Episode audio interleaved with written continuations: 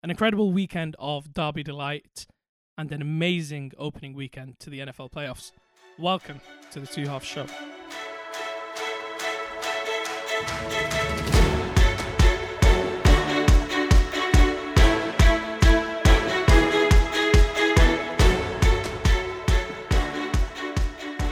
Hello, people, and welcome back to the Two Half Show. Joining me, as always, is my good friend Osama. Osama, how you been? Yo, man, what's good? I'm good. I'm good. And guys, uh, before we start, I really want to give a thank you to everyone who's been supporting us on the recent episodes, uh, and especially for the feedback that we've been receiving on the content that we're doing. We are trying to improve what we're doing and introduce some new ideas and concepts that I think will really take off uh, with you guys. Uh, so look forward to that. We'll be introducing them in the coming weeks.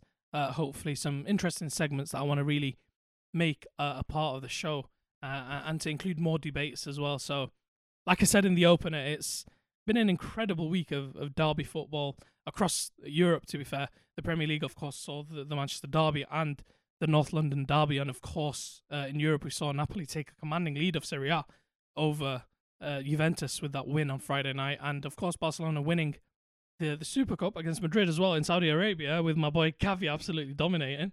Uh, I, I love to see that.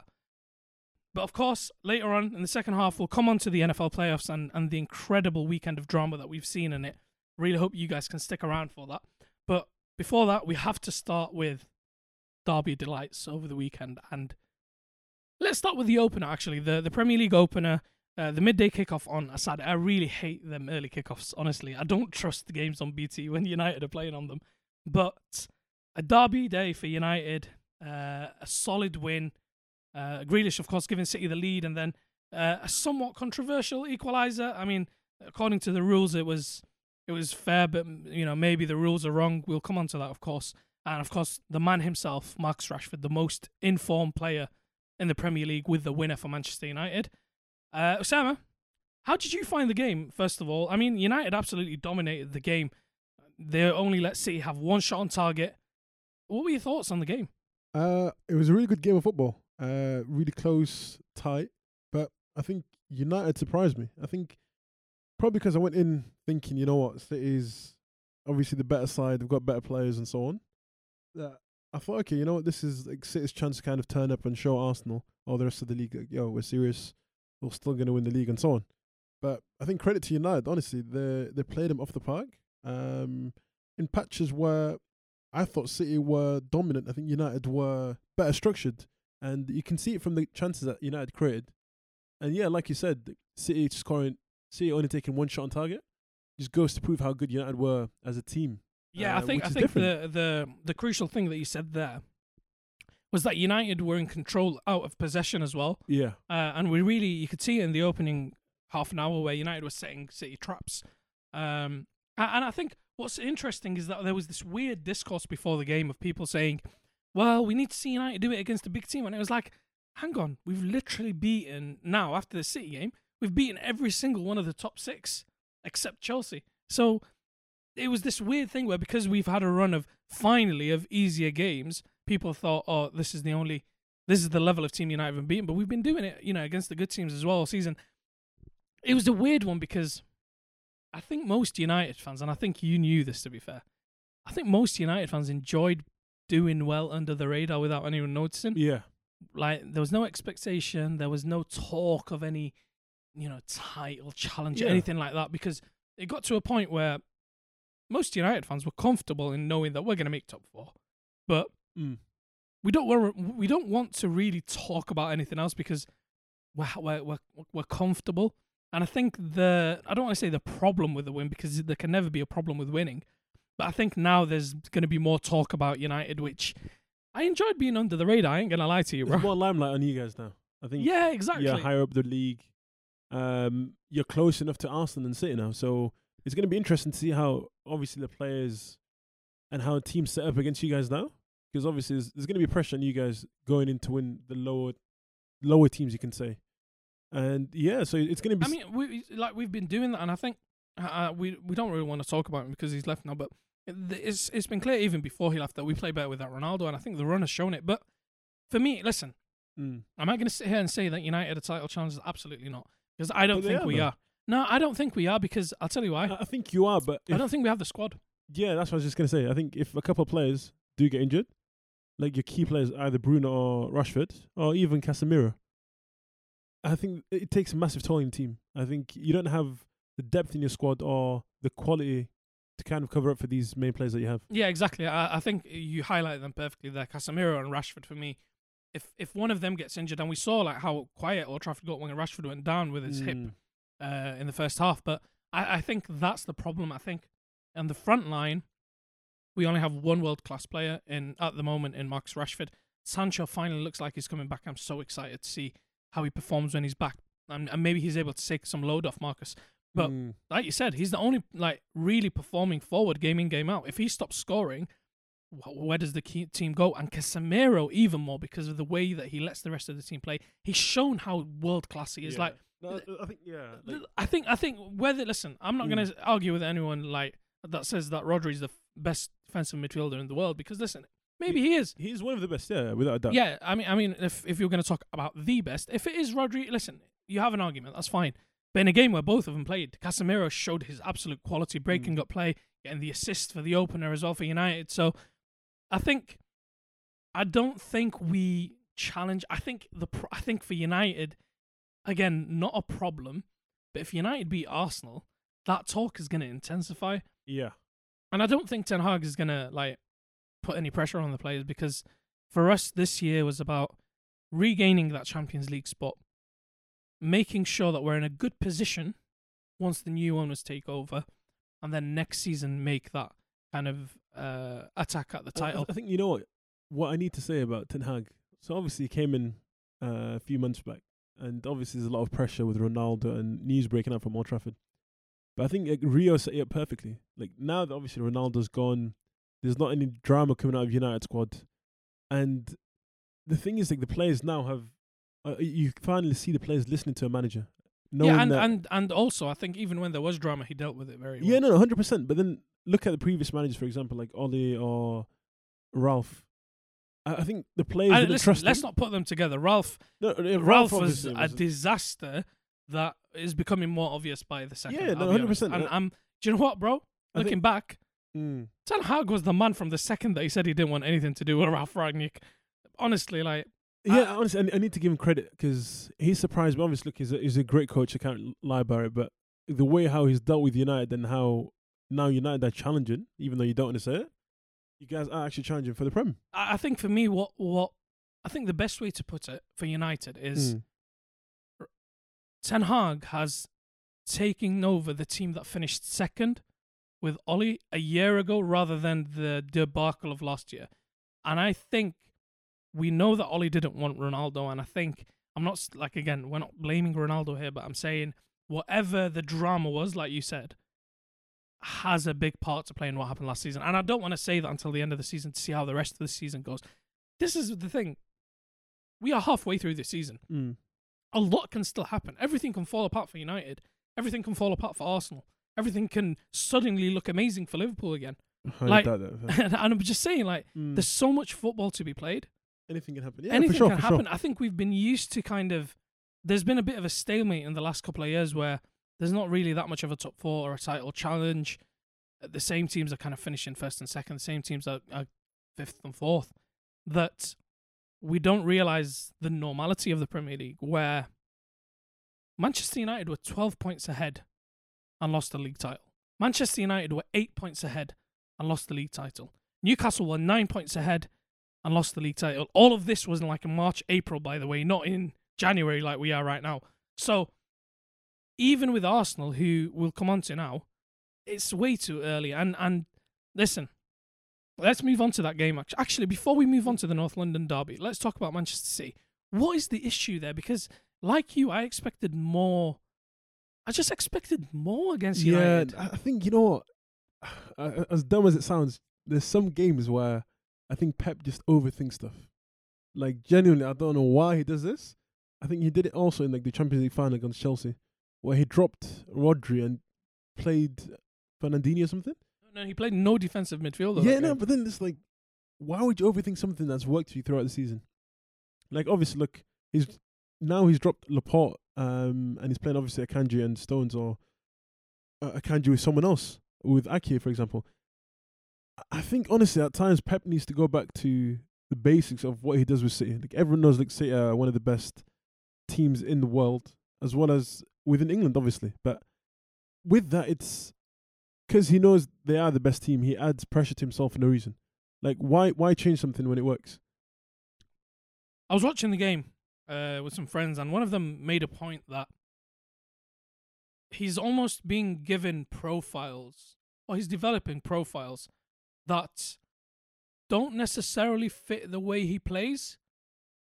For example, like Foden. Now, Foden's a sublime footballer, but I think he's like Grealish in the fact that he's not a left winger being played in the, on the left wing. I think if you have a manager who plays him in the attacking midfield position, he absolutely thrives and look incredible. And I'm not saying, oh yeah, let's get rid of him. I'm saying if Phil Foden played in that system, he would shine more because his game is perfect for that position. Now, the Pep comments after the game were interesting. Yeah, Where he said, "We don't care about the Premier League. We don't Mm. care about the Carabao." I'm not saying that was him admitting defeat because it's Pep. He's not going to admit defeat, and they're going to be amazing, and they are still going to get closer to the top. But what it does show, I think, is that his priority this year is that Champions League. I th- yeah, I- think with, with Haaland, He's he's got a gonna- missing piece. I think he's going to just focus on the Champions League, and he's going to make the Premier League secondary to that. I think But is that a successful season for City? I I think that's the problem. I think if you focus on a cup competition, a cup competition, you can get kicked out at any time. You can't put all your eggs in the cup competition basket because if you do, Mm. and it doesn't work out, your season feels like a failure, Yeah. and it probably will be a failure. So it's been, it's going to be interesting to see how they kind of recover from this mini rut that they're in. Of course, they've got a game coming up on Thursday against Spurs to to see what they can do. Uh, listen, Spurs are not good, and let's talk about that game: Spurs versus Arsenal one sided for the first half to a level I've never seen before. Arsenal looked amazing, but for me, as well as Arsenal played, Spurs let them. Yeah, Spurs let them play. Spurs didn't do anything to counteract it. They had one attack in the first half. Son should have finished it, to be fair, but they had one attack. Lloris, he's been atrocious Bro, this year. Oh my lord, this that guy needs mistake to go, was man. horrible. The thing is, how many mistakes has he done? It's that that exactly. He's been I- I horrible. honestly, it's time for him to like move now. Uh, yeah, exactly. stupid. Honestly, that it, that was like the the ball was hit with so much power it forced you. Like it's Mm. so stupid. yeah. Honestly, like Spurs looked pathetic in that first half, and I know they looked better in the second half, and Ramsdale was worked a little bit, they looked pathetic. No, but then that's the thing. Like, like, like you said, obviously they will look better in the second half, but you can't go into the second half chasing games. Like, they've and done they've this done that so every single game this season. It's so annoying because everyone's like, "Oh, look, they've done it against the lower teams and they've come back." Yeah, okay, look, you've come back the most from the losing positions. It's But, because you keep putting yourself in losing positions. against the big boys, they're not going to allow you to do that. And obviously, look, credit to Arsenal who were like Listen, outstanding the Arsenal. Arsenal took everything Spurs gave them. yeah, Credit to them. Odegaard is turning into a sublime midfielder. I absolutely love how good he is. By the way, a lot of Arsenal fans were slandering him last season. I think you know. and you know, he, I've, I was mm, kept backing him, and I said, "Listen, honestly, every time I watch him, I just think he's absolutely incredible." I think you what, what I've got to say with Arsenal, it's it's the perfect picture, like the perfect scenario to say give a manager time, trust the process, Oh, 100 and you've got the results. And I think I'm glad you said that because I always say that. I think, I, I think for me, why that's important is because the manager has to have enough time for his authority to be the final word. yeah, of whether course. whether you think it's working tactically or so on, and we're talking about clubs who want a project and so on, Mm. right? Now, I, I'm not someone who thinks you know Arteta's an elite coach or manager or anything uh, until he starts winning things, of course. But your point is spot on. Give a manager time to a point where his word is final. No one is then questioning him from above or below, neither the players nor the decision makers. When you get to that point, you're almost forced to believe in him because you've got no other choice. So when that happens, things worked out. Seeing how he dealt with the Aubameyang situation, we've seen many situations like that. Maybe maybe he was in the wrong in as well, but whether he was in the wrong or the right, his word became final, Uh, and I think they're seeing the fruitions of that now. Yeah, hundred percent. I think what's weird with Arteta is that he's matured into the role. I think when he first came in, he was a bit because obviously it's his first coaching role, um, after leaving City. I- think he's, he's, he has learnt a lot from Pep. I think man management has been up there with probably one of the best in terms of the league with Klopp, Ten Hag, Pep, and so on. And I think, like you said, it's given him time and effort to kind of show his plans. And what I've loved most about Arteta was that what he said in his first interview, trying to bring the fans and the players together. He's done that. Look, they've had a couple of seasons where obviously they were having like the whole Listen, I, nonsense I thing.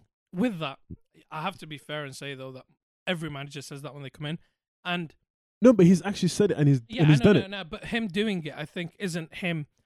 hi- Like it wasn't him aiming to do it, and he did it. I think it's more that naturally when a team is winning, they feel as one with the fans. That like we've seen with United as well, like this weekend, for example, and the opposite. When a team isn't winning, the that relationship breakdowns, like we've seen with the Everton fans Yeah. over the weekend. So No, I but- think Mm. I think that's more of a a result of them playing well. Uh, But of course, he's still done it, and all credit to them. And they are statistically now the favourites for the league. I, I think the- I think. now they're the favourites for the it- league, it- and do you think they're going to win? I'm not, honestly, bro. For me, If you had uh, to- we've you had watched. say. I've watched football for so long now that I know it's not over till it's over. No, but if you had to say, if, I thought my a club. man, I would you go thought my for? club won the league on the last day of the season, and No, a okay. minute later give they lost name. it. Give me a name. We won the league. Give we were name. champions for tw- for a minute and 20 seconds and then we lost it so for me i i i will never think a title is over until it's over. Okay. are they the favorites? Absolutely yes. But in my okay, in your opinion, who's who's the I, I'm, favourites? I'm, I, if you had to say, if you had to choose, the favorites are statistically arsenal right now. For me personally you don't I- see it. Okay, I- it's not i don't see it uh, because i don't trust city at the moment either. And i don't trust united to to, to go over the line either. So for me yes they're automatically favorites because they're first. But i've seen so many scenarios like this fall apart. And the crucial thing the more and you you would agree with this because you were in the same position they are still yet to play manchester city twice that no, exactly. can Yeah, turn no. on its head what's the difference now eight points Uh, isn't eight it points, two games against City. is it They win them two. if it's it's not out of the ordinary if I was to say City are going to win them both. no, of course, at the moment, Arsenal could win them both as well. By the way, and uh, it confirmed the title win. But if City win both of them, that's a two point gap. If United beat them on the other, that's it. Like, the the gap's disappeared. So it's too early for me. This literally changes in a week now because we're in the second half of the season where teams play two games a week. You could literally have a week and two days, and you go from top to being third. So, listen, credit to them. They are. It's it's in their hands. That's what we can say. It is in their hands. It's theirs to lose. That's what I will No, uh, yeah, I think it is theirs to lose, but it, I think it depends what they do with January transfer window, whether they can get players in or not. I think now that they've lost out on Mudryk, um, it's going to be interesting to see because now they've got no backup striker to Nketiah. If a player gets injured or so on, the game changes. Who are you going to play up front? Yeah, listen, that uh, perfect segue by the way, because we are going to come talk about Mudryk. But I agree with you. I do think that they, uh, to be honest with you, their squad's pretty stacked. And Nketiah, I like Nketiah. You know, I think he's a really good player. I think he's a solid like Backup? no, Yeah, no, for not even a backup. I think he's he's the uh, listen. When we say Champions League, League club now, that means anyone in the top seven. Literally, anyone in the top seven is a Champions League club now. I think I think he's a top seven striker. I don't know why they're like yet to see if he's definitely the first choice, but uh, I think I think he's a very good striker. But so speaking of Mudryk, now Chelsea hijack the move to sign Mudryk from Shakhtar Donetsk. In a, in a day, the deal gets done. Arsenal were in the head. Arsenal were in the lead. They offered the same amount of money, apparently. They offered him better terms. And he signed. Now, it's 100 million euros for a guy who's scored 12 goals in his career playing in the Ukrainian league. Football's gone crazy, but I think that's even mental for what football has been like recently. no, I I think it's mental for a player of who has them stats, who doesn't have any experience to show. and he's 22 as well. Like, of course, he's got potential, but he's no, no, of course, he's not a million miles away from where Like, he should be fulfilling We've it. seen this before, where a player with potential has been kind of traded between clubs for a stupid amount of, uh, for example, let's just say Coutinho, immense football player, elite. But what I will say about Coutinho, he actually did it Yeah, no, no, Premier exactly. League. But then, l- okay, I, listen, I disagreed with that Mm. transfer. I laughed when it happened. You guys absolutely rinsed Barcelona for that. But yeah, hundred percent. at the same time, he's a Premier League player from a top Premier League club.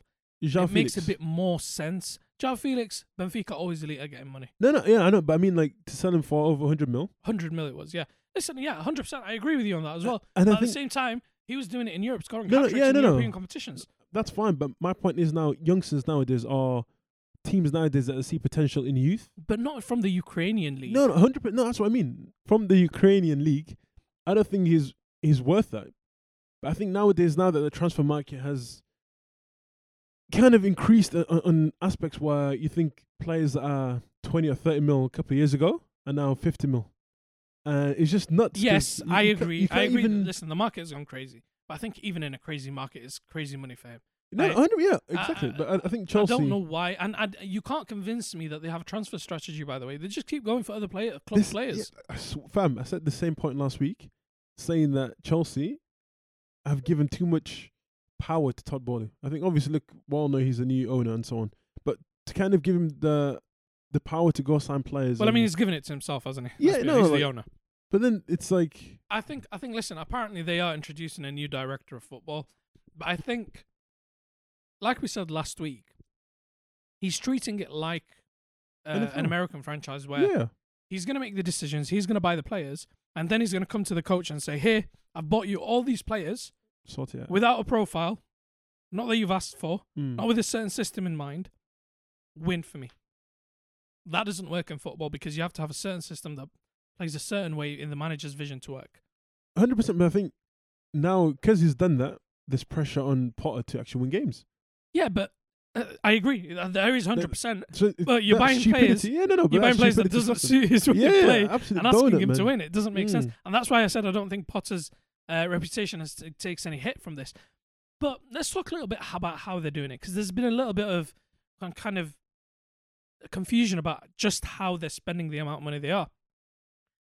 They're close to 500 million now, the, the amount that they've spent, which is ridiculous over two windows, by the way. Fam, uh, that's honestly Liverpool have spent that in the ten transfer windows. Yeah, So, it's like crazy. And and you know, to to put some perspective, of course, that includes the summer buys. That includes, of course, Mudryk. That includes Nkunku, who's gonna arrive still next summer. wow. That includes the João Felix loan. That they're missing already three games because of the red card. So, how are they doing this all? So, if people have noticed, they're giving huge contracts out yeah, in terms of years. They've given Badiashile a seven-year contract. They've given Mudryk uh, a, uh, uh, seven years with an option of a year and a half, taking it up to eight and a half years. That takes him up to over thirty, bro. That literally takes him from him at this age to past his prime. Now, how are they doing this? Financially speaking, giving out a longer contract if you're paying more money actually makes sense because what happens is when these deals are made, the fee is amortized across the length of the contract. So, for example, in this case, Mudryk has been bought for 100 million euros, around 88 million pounds. That price is spread across the contract. So they are paying on their financial accounts around between 8 to 10 million per year.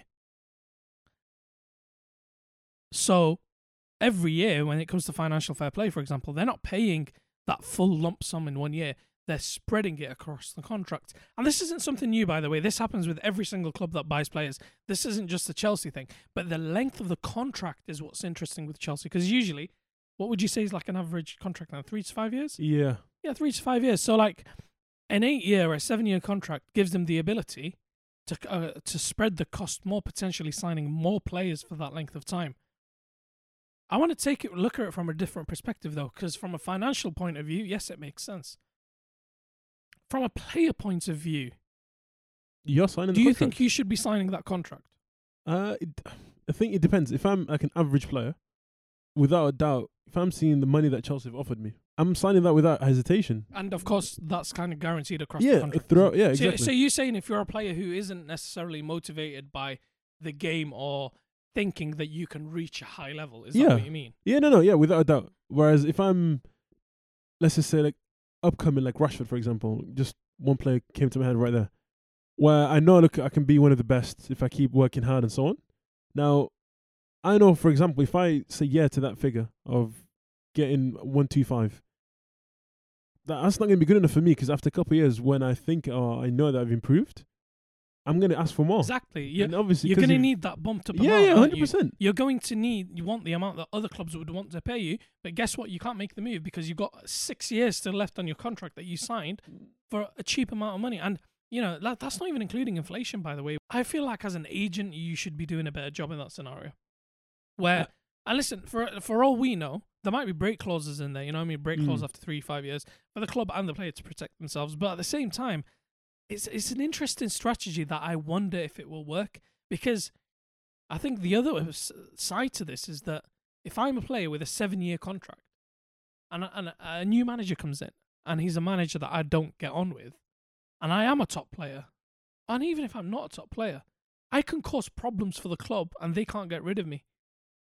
Yeah yeah no, Because- I think yeah The reality is, like football, of course, for our American listeners, there's no, it's not like the NFL or the NBA where you sign your contract with the league and then you are, you're kind of traded to a team uh, and your contract stays kind of, you, you have to go play for that team. No, in football, you as a player have the choice to sign the contract or not. You could easily decide not to sign that contract. I think you know what the, a perfect example for Charles would be Danny Drinkwater. Well, and uh, I was thinking of another one, uh, Malouda. Remember Malouda? Yes. Malouda, yeah. uh, after he stopped performing, he's just stayed in the reserves. He was playing for the reserves for years. No, but for him, look, he's he's won everything with them. He won the Champions League. He's earning money now. But that's what I'm saying. It's And like once you kind of fall out of Yeah, love yeah. with the game, exactly. you can. If Mudryk, for example, doesn't make it, and listen, we hope he does, but if he doesn't make it in three years' time and he becomes like a sub substitute player for Chelsea, you can just sit there and take that money. Yeah, exactly. But uh, it, the thing is, there it's, has it's to a be risk. some break yeah, yeah, for yeah. sure. Uh, it's an interesting strategy that we'll see how it works out. But listen, say what you want about Boehly, he's entertaining. Yeah, That's for sure. He's he's given us some entertainment, and honestly, it wouldn't be so surprise me if somehow he sacks Potter a week after the window closes, like he did with Tuchel. Um, it's it's an interesting scenario there. Uh, guys, listen, th- uh, I think that's it for for football. Listen, there's a lot more we could have talked about, but time is against us, of course. Uh, we'll be introducing some new content next week, as mentioned uh, at the start, regarding you know our player tiers and so on. Uh, moving on, however, to the NFL. Now, it was a crazy weekend of games. Like, genuinely, one of the best uh, wildcard weekends or super wildcard weekends uh, in the NFL's ever seen. Uh, some incredible results across the board. Sama, what did you think of the games at the weekend? Uh, honestly, I thought they were entertaining, man. Um, I think the the biggest one or the most entertaining one for me was probably the Chargers versus the Jaguars. Yeah, listen, uh, like, le- it- let's, let's talk through the games in a bit. Let me just uh, update our listeners who, may be not familiar with what's happened uh, w- with the games. So, guys, of course, in the, in the NFL, this round is played by all the teams that are not included uh, in in the week one seeds. So the the Eagles and the Chiefs have had a bye. They've had a rest this weekend, watching everyone else play. Uh, and then, of course, the the winners will go on to the next round, which is like the uh, quarterfinals, if you like. Uh, the lowest seed will play the top seed in each conference, uh, and of course, then we fi- move on to the con- the conference final uh, and the Super Bowl following that. So the games this weekend: the 49ers comfortably dispatched the Seahawks. wasn't comfortable at half time, but it became a, a comfortable game in the end. The Jaguars came back from 27 nothing Yeah, nuts. to win 31 Nuts, man. 30. Wow. What a game. We, we have to talk about that. The Bills struggling against a banged up Dolphins team, winning 34 31. The Vikings and the Giants, an entertaining little game, that one. The Giants coming away with a win there. Big game for Daniel Jones. Uh, the Bengals with an interesting win against uh, the Ravens with a 14 point swing play. Uh, and of course, last night, the Cowboys dispatching with of Tom Brady and the Buccaneers. Uh, a lot to say on that one as well. Osama, you said the Jaguars one stand, stood out for you then, yeah? Yeah, I think because obviously, look, it's been uh, an amazing year for the NFL this season with the comebacks that we've seen. But I think to do it in the playoffs, I think yeah, honestly, I thought honestly the game's done. Twenty-seven and zero. There's no way you're gonna come back. Bro, listen. Do you know the second it went to twenty-seven nothing, I went to sleep because this was the late game, of course, right? I know you. You obviously watched the highlights the, the day after, but yeah, I, I had that game on. The second it went to twenty-seven down, no- nothing down, I turned it off. For us, obviously, fans, it's not believable to actually come back from. Listen, 27 it's it's uh, we've seen we've seen comebacks of course before. We've seen when they play in the Super Bowl itself, of course, with the Falcons. But honestly, I woke up and I was like, "You what? Hang on, am I looking at the score wrong?" And then I watched the highlights, and Trevor Lawrence had one of the worst starts to an NFL playoff game ever. He threw four interceptions in the first half, zero touchdowns until the very end of the the second quarter. Looked horrible, Yeah. absolutely horrible. Look, and then turns it around, four touchdowns, zero interceptions, wins the game for the team. And and do you know what's? I want to take your your opinion on this. I think that's because of the pedigree that he's had through his life. Because with him, we're looking at a player who was always talked about as you're destined to be one of the greats from the age of like 14 because he was the best in high school. He was the best in high school again. He was the best in high school again. He was the best in college. He got to the final college, carrying his team again and again. And then, of course, the NFL last season, we know what happened with Urban Meyer. And then this season, on the edge of, of being kind of your season ending halfway through the season, drags his team back, drags him through the playoffs. Again, you you're facing adversity in the game itself, and you come back. And I get that it's his fault, and uh, you know we're kind of praising a fireman for putting out a fire that he started, but crazy performance by him, don't you think? Yeah, I- think I've got to give credit to him and the team. I thought to come back from third largest comeback in NFL history, NFL NFL playoff history.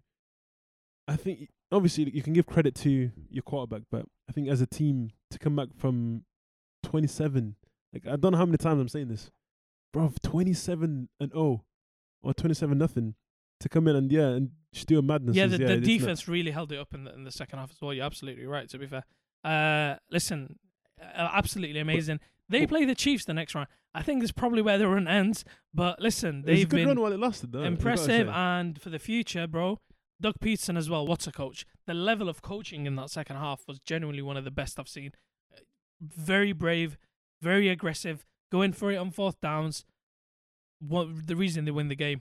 Uh, moving on, let's talk about your your team. Yeah, the four, the 49ers. 49ers. Now, Brock Purdy comes in. Everyone's like, how's he going to perform in his first playoff game? He's the rookie that's performing to a high level that everyone is kind of crediting the team for and the coach for, not necessarily him. And then he, he doesn't necessarily struggle in the first half, but he doesn't look as good as he's looked before. And then in that second half, absolutely dominates. And I understand why people kind of want to give the, the credit to Kyle Shanahan because he's done it with every quarterback he's had, no matter the level. So him doing it with the last pick of the draft, yeah, great. Listen, credit to Purdy, but it's all about Shanahan and the weapons. But listen, bro, you still have to do it. Jimmy G wasn't doing it to this level. Do you know what I'm saying? I mean, 19 out of 30 passes completed, 332 yards thrown, four total tou touchdowns with three uh, three thrown and one ran, and 131 passer rating. That's an amazing game for whoever you are. Never Yeah. mind a rookie in your first playoff playoff game. Yeah, I think what what you've said there, I think the biggest word I take away from it is rookie. How you've put so much pressure on. I wouldn't say pressure, but you kind of set an expectation for a rookie to come in. Now, obviously, the fans have got zero expectations, knowing that okay, you know, this guy. If if we're hoping to get through to the playoffs or even further than that, we need a, a good enough quarterback.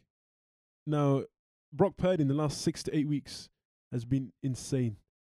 Like bro, I think I was watching a clip yesterday um, of him talking to Deebo Samuel, and he just said to him like, "Yo, um, football's fun with you." Yeah, he's taking a level of or almost responsibility that people don't expect him to take as a rookie. Where I, I think I showed you it, didn't I? The the Brandon Aiyuk play, Yeah, the absolutely incredible play where Brandon Aiyuk just doesn't manage to to catch it. Where the the play breaks down, Brock Purdy lands to the left, back to the right, gets absolutely smacked, but manages to get thrown in time to the corner of the end zone. Aiyuk drops it. And Aiyuk felt bad about it. And then later on in the game, we've seen how, you know, Brock Purdy's like, listen, don't worry about it, bro. Like, you can see that he's got the confidence of his teammates. I think that's huge. Honestly, I think that's huge. Listen, they are the favourites as well. Let, let- we've said this before, but I fully expect them to come out yeah, uh, hundred from the percent NFC. Yeah, for sure. I think they're the best team offensively and defensively. And yeah, uh, the- defensive number one The, the defense. whole the weapons the whole they package. have, the weapons. Uh, McCaffrey, got Deebo, got Aiyuk, just weapons all over the pitch. Weapons all over the pitch. uh, it's, it's lovely to see now. You know, honestly, as a Listen, 49ers I. I, I think for me, of course, they play the Cowboys. We'll, we'll come on to them in, in a second. But for me, anything less than a Super Bowl is, I don't want to say de- failure for for Brock, but failure for, for the 49ers. for, for sure. You have to. You, The they way are the we're best. playing right They now, are- yeah, exactly. we- they we have to get to the absolutely quarterfinal. incredible. Um, the Bills, Bills struggling against the Dolphins, um, which was interesting because the Dolphins, of course, playing Skylar Thompson, their third choice quarterback. No one gave him a chance, and you know some dodgy coaching in the end might have been the only reason that they they didn't uh, win it. But uh, I think that was more the Bills throwing away Josh Allen uh, specifically throwing it away or trying to throw it away than Yeah. than it was the the Dolphins. Do you think that they can get over these mistakes that Josh Allen's making? I think now that you you're in the latter stages of the playoff, I, I think you will catch up to him. Um, now that you've made so many mistakes throughout the year and you've kind of squeezed your way through to the playoffs, to make these mistakes again, I think you're going to get punished because now you're facing against the better teams. And look, Josh Allen's had a good good season, but I think to take him past the playoffs, I think it's too much to ask for him, and tha- that's the only downside to the- it. He, he almost shoots himself in the foot because he's the reason that they were up as as much as they were because he's he's scoring multiple touchdowns. He's throwing for over 200 yards. He's he's he's the reason that the offense is working. But at the same time, he's the only reason that the, the other team's got a chance. How are you throwing multiple turnovers and picks every single game? It's It- it's just it- for a Bills fan, it must be frustrating because he's so good yet so mistake prone, and you can't be that at the quarterback position. You have to take care of the ball. Ball security is job security. Keep taking care of that ball when you're at the quarterback position, and it's a weird game with them in Cincinnati. Cincinnati also not incredibly impressive. They were good, but of course that game kind of hinged on a 14 point play. They were playing a backup uh, quarterback as well, the Ravens. So that that's going to be an interesting game. But man, the AFC for me, I'm confident as a Chiefs fan. I it's ain't gonna lie, I am confident as a Chiefs fan. I I look at that and I think you get it's past easy Jacksonville. off, I think. If we play the Bengals, the offensive line is not is all injured. The Chris Jones can get to can get to uh, can get to Joey Burrow. As long as kind of the secondary takes care of the receivers uh, and, and Ja'Marr Chase. If we face the Bills, listen, Josh Allen's going to give you a chance to, to win the game. So you know, as long as you're in it, you're you're you're fine. It's going to be interesting to see how these playoffs work out in the AFC. Finally, from the NFC, Mm, last night, Cowboys yeah. versus the Bucks. Now, oh, there's been a lot of doubt about the Cowboys this week because of another player who's been turning the ball over a lot in Dak, Dak Prescott. But that game was so one-sided yesterday. Of course, the score makes it look better than it was, 31-14. But you have to bear in mind, you know, that 14 includes a touchdown at the end of the game when the game was over. The Tampa Bay Buccaneers are done. The question is, is Tom Brady done? What do you think? I think yeah, like you highlighted, the Bucks offensively have been absolutely shocking this season. I think the amount of injuries and upsets that they've had this year, it hasn't helped him. And I think what's worse is that Brady himself hasn't had a good year. He's had good moments for the Bucks, but I think because we've obviously labelled him as the GOAT within NFL, and, and rightly so at, at He is the GOAT, of course. specific Yeah. time. But I think But- even goats, you know, They have their end, decline. don't Yeah, they? yeah, no, hundred percent. And it, I think uh, I- whether it, it partly looked disinterested, it partly looked not trusting his his weapons, and partly just looked not, bit not disjointed. anymore. Just not like I, I understand the the idea that he might carry on, but it's getting to a point now where why would a team take him? Listen, he's Tom Brady. He's got the name. He's still got the arm strength. If if your team is complete, if you have the complete team, which 49ers might be the only ones. You bring him in because then you're probably going to win. If you have the complete team, yes. If you're a team who still has other areas that needs to improve on and needs a quarterback, the Raiders, for example, I don't know whether it's the right decision to, to make. And for him, he wants to go to somewhere where he can win the Super Bowl. It's about Super Bowls for him Yeah, at this stage. I think for him, It's not about his performance, it's about getting the rings. for sure. And if he goes to the Raiders, you're going to be in a division with Patrick Mahomes and Justin Herbert, who at the moment are both better than him, on better teams probably. It's just, that doesn't make sense to me. The only sense, the the only one that makes sense, is the 49ers. And then if I'm the 49ers, Why would you? exactly, risk- I've got Trey Lance and I've got Brock Purdy, who's absolutely doing Yeah. bits. If Brock Purdy takes me to a Super Bowl, I'm sticking with him. Yeah, for sure. It, it- it's a no-brainer. He's cheap, and this is the thing with like the salary cap in the NFL and so on is that when you get a good play, a good young player, it allows you to improve the whole team because he's on a low salary, and you get to put the rest of the team on, on decent salaries, which gives you a better chance. And, and that's why the 49ers are how they are. They don't have any expensive quarterback. Brock Pur- uh, Tom Brady isn't going to be the most expensive, but at the same time, he's going to demand more than Brock Purdy, for example. So it's a weird one, honestly. I I do think he's going to carry on. I don't think it's going to. I don't know because after listening to his comments, he was like, he's gonna sleep on it and then see what happens. Yeah, I think he's definitely I leaving Tampa. Right? But where? I've, I've heard obviously Miami. just- What do you think of the Miami rumors? I've heard Miami. I I think it's a bit of a, a weird one because obviously you've got Tua as your quarterback, who's an insane player anyway. But did they take the risk of going for the go and hoping that they can restructure around him? That's the thing it's a weird one. I think they've got very good weapons with in Tyreek and Waddle, and it's not it's not beyond like possibility that what happens is they sit to a, for a year under him while he kind of learns and, and kind of recovers from the concussions that he's got and not risk further injury while learning from Tom Brady and trying a Tom Brady experiment. Um, I wouldn't do it if I'm them. Tom Brady yesterday, I thought he was that bad that I just thought, okay, maybe time to hang up. maybe it wasn't even that. It was like I think most people give him a pass for the season, saying it's because the team's bad. It's not him. And I think yesterday it was kind of okay. It's not just the team because everyone was like, okay, he's gonna get to the playoffs, and then you know Tom will do Tom stuff. He didn't. No, So I, I do think it might be the end. I don't think he'll leave though.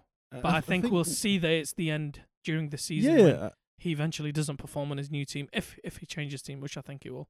Quick preview of the of the next week, and let's just make our quick predictions. Uh, Jaguars Chiefs. Who you taking? I think Chiefs are that that man. Like, Yeah, you think the Jags Yeah. run comes to an end? Yeah. uh, I think even though they've they've had a good run, it's it's a it's a Chiefs. So Yeah, the Chiefs uh, are I think it's, it's too they're much ready. to ask for him. Yeah. Uh, I agree with you. I think Chiefs Chiefs find themselves in that uh, AFC conference game. It'll Be interesting to see if they're they're going to be at home or not. Of course, depending on the result of the next game, which is the Bengals and the Bills. Who who are you taking out of them two? Two teams who have looked iffy. Two teams who have their own issues in a different way. One of them's turnover happy. The other hasn't got an offensive line. Who are you taking? I, I think for me, I'm going to say the Bills. Reason being, Bengals have got too many injuries in the forward line. Uh, it's, I think it's just too much to ask too soon. But- Mm, I see. I, I listen. I get your logic. I'm taking Cincinnati. I, tr- I Ah, trust I trust Joe Burrow more tr- than I trust Josh Allen. I think he's better. I think he's more likely to, to make the big play. Uh, I'm go- I'm going I'm going Cincinnati. I'd rather play the. Bills if I'm if I'm If the Chiefs, Chiefs, I'd yeah, rather yeah. play with the Bills. But I do think that Cincinnati make it. I think obviously it's going to be tough for the offensive line, but we've seen them have offensive line struggles last year, and and they did well. But I, I think they make it. I think they do make it. Over in the NFC, Cowboys versus 49ers. don't even waste my time, man. You know the answer. Next one. now, okay, now, but listen, seriously, Yeah. even uh, listen, I'm, I, I agree with you, the 49ers. I think the big thing is this. The 49ers played on Saturday afternoon. Mm. The Cowboys played on Monday night. They have two and a half days more rest. I think that might be the. Listen, they're the better team anyway. Yeah, for sure. But I think that for me is kind of the, the Takes- decision maker, mm. yeah. Next one, Eagles Giants. Now we didn't speak about the Giants, but Daniel Jones had his career best game in the right time in the playoffs, beating the Minnesota Vikings, who were the obviously the highest seed. But coming through in that game, the Daniel Jones did absolute bits for the Giants, playing in the same conference as the Eagles. It's interesting. All the games that have been close have been teams playing each other for the third time because they're from the same conference, uh, from the same division. Sorry. Now we've got another divisional game. this time in the divisional round where the Eagles are going to be playing the Giants. Do you think that this being the third game in a row gives the Giants a bit more chance, or do you think the rest uh, means that Philly uh, take the game? Uh, I think if I had to choose, I'd probably say Philly. Yeah. Do you, do you think that Jalen Hurts will be fit enough again by by the time that that game comes around? Uh, I'm hoping so. I think uh, it'll be an interesting game. I think obviously, like you said, it's been tight knit throughout the year um, against one another. So I think that difference could could go a long way for him, and hopefully so. Yeah. uh, Listen, that's an interesting one. You know, the safe bet is to say Philly. Uh, do you know what? I would love the Giants to win this. I'm going to say Philly though. I think I think they they the time to recover might have been enough for them to to to get back to the level they need to. Sometimes the rest doesn't work out for teams though. The- So you can rest. There is such thing as too much rest. True. Um, but we'll find out, of course, guys. We'll come to you next week with the results of that as we look forward to the conference round, of course, and the Super Bowl isn't far off, Osama. Can't Uh, wait you know what? Honestly, I can see a, a, Chiefs versus 49ers. Th- honestly, I think gonna that's be a good what it game, might man. end be end up I'm being. hoping it is. Uh, it's gonna it's gonna be a fun yeah it's gonna be a fun game that one for sure uh guys listen thank you for joining us again as always um these podcasts are a lot of fun and we're, we're trying to get more people uh, on as we can and like i said we're going to be doing more content uh more segments and of course uh leave your comments and opinions so we can discuss them on the next uh, show of course. Sam it's been a pleasure as always. Oh, thank you, man. and thank you guys for listening. Be sure to tune in next week. Until then have an amazing week and keep it locked